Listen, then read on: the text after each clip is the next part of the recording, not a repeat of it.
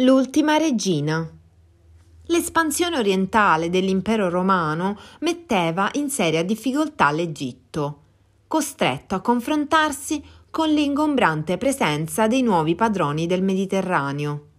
Quando nel 49 a.C. scoppiò la guerra civile tra Cesare e Pompeo, gli scontri militari tra i due contendenti si dispiegarono in un'area che andava dalla Spagna alla Grecia, testimoniando la dimensione globale che il dominio di Roma aveva ormai assunto.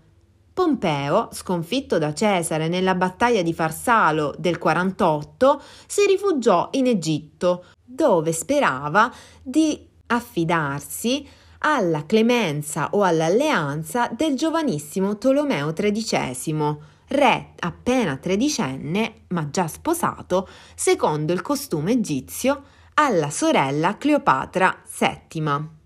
Tolomeo, sobbillato dai suoi consiglieri, decise di ingraziarsi Cesare e uccidere Pompeo, la cui testa mozzata fu presentata al vincitore come dono di benvenuto al momento del suo arrivo ad Alessandria.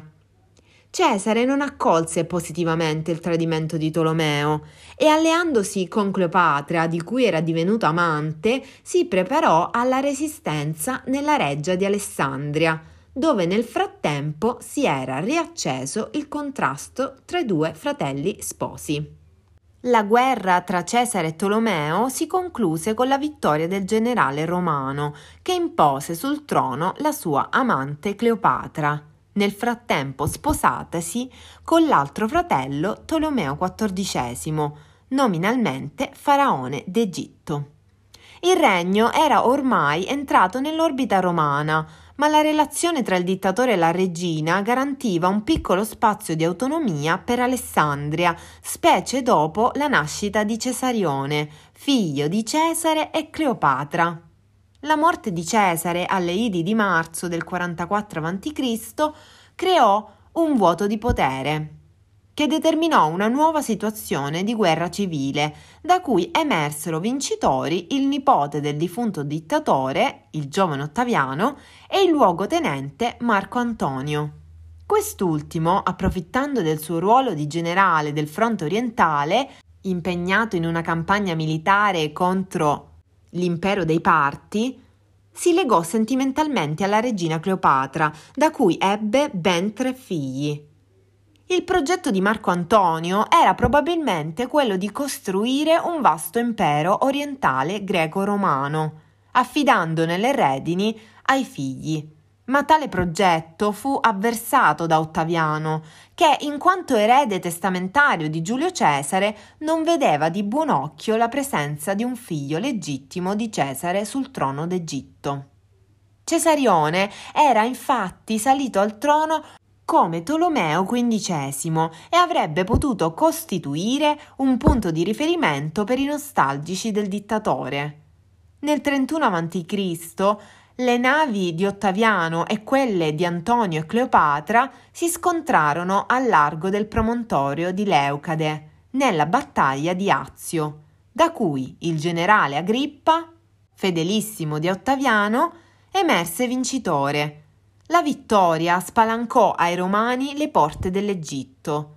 Antonio, raggiunto dalla falsa notizia della morte di Cleopatra, si suicidò, seguito poco dopo dalla regina, che, inizialmente fatta prigioniera, si sarebbe data la morte facendosi mordere da un serpente velenoso.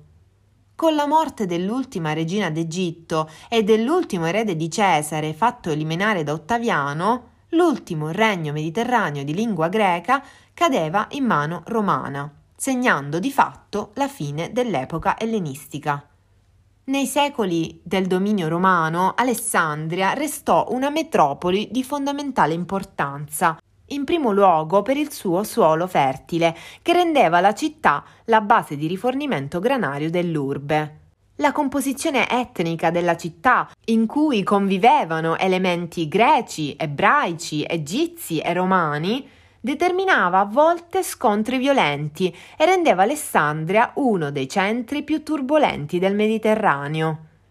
Posta com'era nell'oriente dell'impero, Alessandria risentiva delle tensioni della frontiera, conservava al suo interno i luoghi simbolo della grandezza della cultura greca, dal monumentale faro alla tomba di Alessandro Magno, dove era stato traslato il corpo del conquistatore, inizialmente sepolto a Babilonia.